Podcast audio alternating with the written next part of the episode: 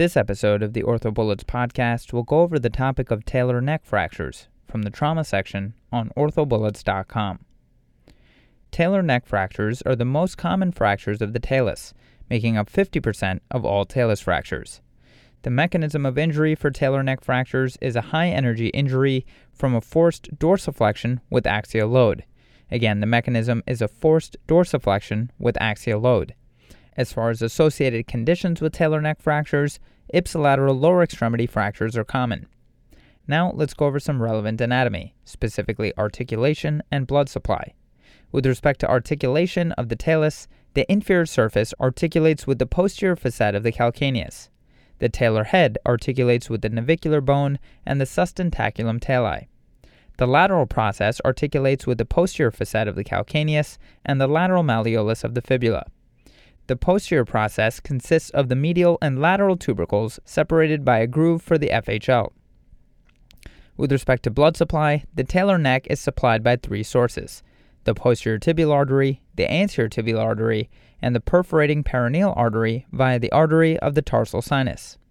With respect to the posterior tibial artery via the artery of the tarsal canal, which is the dominant supply, this supplies the majority of the talar body. The deltoid branch of the posterior tibial artery supplies the medial portion of the talar body and may be the only remaining blood supply with a displaced fracture. The anterior tibial artery supplies the head and neck of the talus. The perforating peroneal artery via the artery of the tarsal sinus also supplies the head and neck of the talus. With respect to the classification of talar neck fractures, the one to know is the Hawkins classification, which is divided into four types. Hawkins 1 is non displaced and has a risk of avascular necrosis of between 0 to 13%. A Hawkins type 2 is described as a subtalar dislocation and has an avascular necrosis rate of between 20 to 50%. A Hawkins type 3 has a subtalar and tibiotalar dislocation and has an avascular necrosis rate of 20 to 100%. And finally, Hawkins 4 injuries are subtalar, tibiotalar, and talar navicular dislocations that have an avascular necrosis rate of between 70 to 100%. With respect to imaging, recommended views on radiographs include an AP, a lateral, and a canale view, which is the best view to demonstrate talar neck fractures. The technique is maximum equinus, 15 degrees pronated, and the x ray being 75 degrees cephalad from horizontal. A CT scan is the best study to determine the degree of displacement, comminution, and articular congruity. CT scans will also assess for ipsilateral foot injuries, which have up to an 89% incidence. Treatment of talar neck fractures can be non operative or operative. Non operative management involves emergent reduction in the emergency room and a short leg cast for 8 to 12 weeks, where the patient will be non weight bearing for the first six weeks. With respect to emergent reduction in the emergency room, remember the indications are for all cases, as they all require emergent close reduction in the emergency room. With respect to a short leg cast for 8 to 12 weeks, where the patient will be non weight bearing for the first six weeks, this is indicated for non displaced fractures or Hawkins type 1 injuries. Make sure to get a CT scan in these patients to confirm non displaced fractures without articular step off. Operative options include open reduction and internal fixation. This is indicated for all displaced fractures, that is Hawkins type 2 to type 4. With respect to techniques, remember that an extruded talus should be replaced and treated with open reduction internal fixation. Complications include post traumatic arthritis, malunion, non union, infection, and wound dehiscence. Now let's go over the surgical technique for an open reduction and internal fixation in more detail. With respect to the approach, two approaches are recommended the anteromedial approach and the anterolateral approach, but in general, visualize the medial and lateral neck to assess reduction. Remember that typical areas of comminution are dorsal and medial. With respect to the anteromedial approach, this approach is between the tibialis anterior and the posterior tibialis. Make sure to preserve soft tissue attachments, especially the deep deltoid ligament, which contains the blood supply. A medial malleolar osteotomy can be done to preserve the deltoid ligament. Again, a medial malleolar osteotomy can be done to preserve the deltoid ligament. An anterolateral approach is between the tibia and fibula proximally. This is in line with the fourth ray. Make sure to elevate the extensor digitorum brevis and remove debris from the subtalar joint. With respect to the technique for an open reduction internal fixation, remember that anatomic reduction is essential. A variety of implants can be used, including mini and small fragment screws, cannulated screws, and mini fragment plates. Medial and lateral lag screws may be used in simple fracture patterns. Consider mini fragment plates in comminuted fractures to buttress against varus collapse. Postoperatively, the patient should be non weight bearing for 10 to 12 weeks. Now let's go over some complications, specifically osteonecrosis, post traumatic arthritis, and varus malunion. With respect to osteonecrosis, there's a 31% risk overall, including all subtypes. Osteonecrosis can be noted on radiographs, specifically with the Hawkins sign, which is a subchondral lucency that is best seen on the mortise X ray at 6 to 8 weeks. This indicates intact vascularity with resorption of subchondral bone. Remember that osteonecrosis is associated with talar neck comminution and open fractures. Moving on to post traumatic arthritis, subtalar arthritis is the most common complication, which is seen in 50% of patients. Tibiotalar arthritis is seen in 33% of patients. Varus malunion can be seen in 25 to 30% of cases, but remember this can be prevented by anatomic reduction. Treatment of varus malunion includes medial opening wedge osteotomy of the talar neck. Keep in mind that varus malunion can lead to decreased subtalar eversion as well as weight bearing on the lateral border of the foot. Again, varus malunion can lead to decreased subtalar eversion and weight bearing on the lateral border of the foot. With respect to decreased subtalar eversion, this manifests as decreased motion with a locked midfoot and hindfoot. Okay, so now that we've gone over the major points about this topic, let's go over a few questions to apply the information and get a sense of how this topic has been tested on past exams. The first question reads what is the most common complication following surgical treatment of a displaced talar neck fracture? And the choices are 1. Osteonecrosis, 2. Varus malunion, 3. Post traumatic arthritis, 4. Fracture delayed union slash non union, and 5. Wound dehiscence slash delayed wound healing. The correct answer to this question is 3. Post traumatic arthritis. So, the most frequent complication is post traumatic arthritis after a talar neck fracture.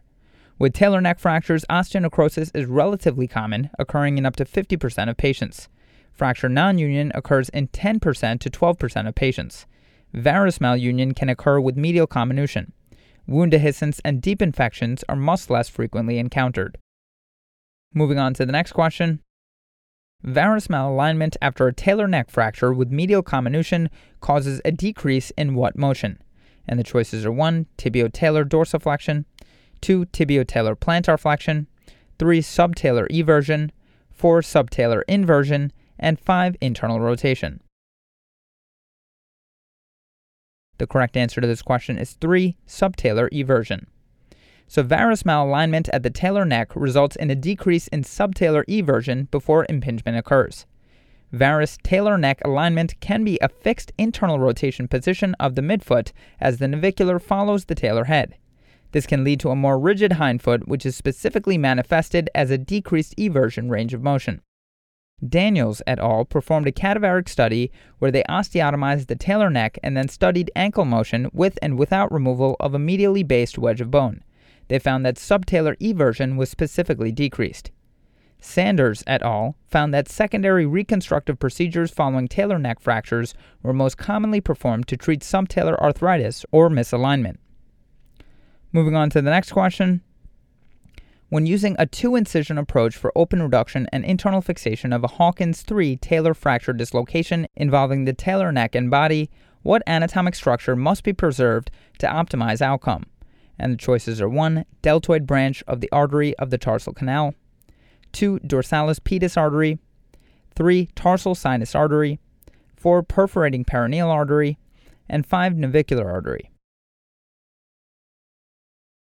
The correct answer to this question is 1. Deltoid branch of the artery of the tarsal canal.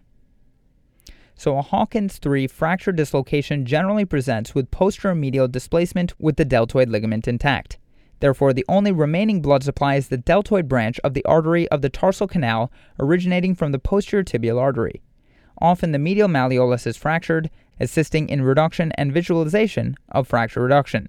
If the medial malleolus is intact, a medial malleolus osteotomy allows visualization of the reduction without compromising the last remaining blood supply to the talus. Moving on to the next question. A 30 year old patient underwent open reduction internal fixation of a talar neck fracture eight weeks ago. His current radiographs demonstrate a subchondral radiolucency of the dome of the talus. What is the next most appropriate course of action?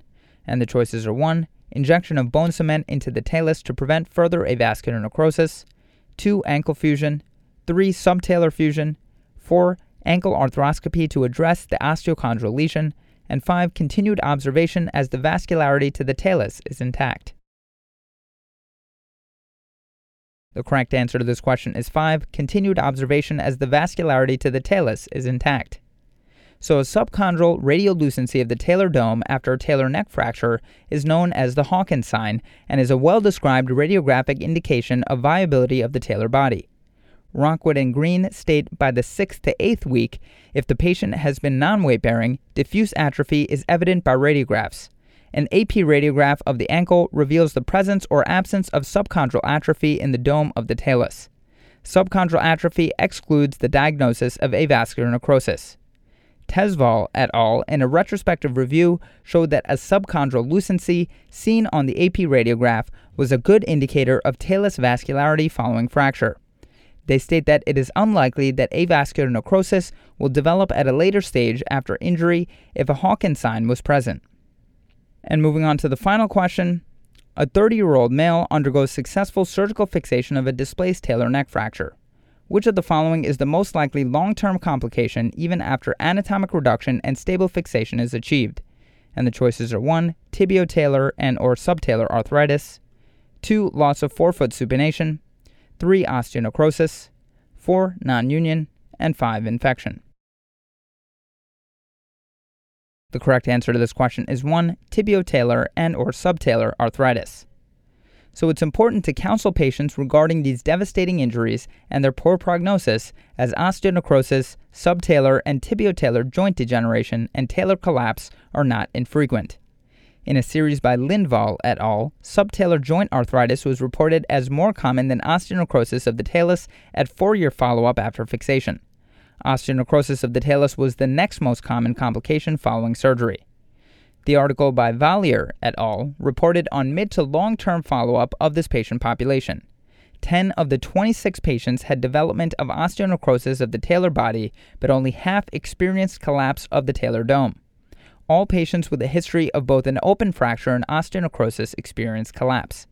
17 of 26 patients had post traumatic arthritis of the tibiotalar joint, and 9 of 26 had post traumatic arthritis of the subtalar joint. That's all for this review about talar neck fractures. Hopefully that was helpful. This is the OrthoBullets podcast, a daily audio review session by OrthoBullets, the free learning and collaboration community for orthopedic surgery education.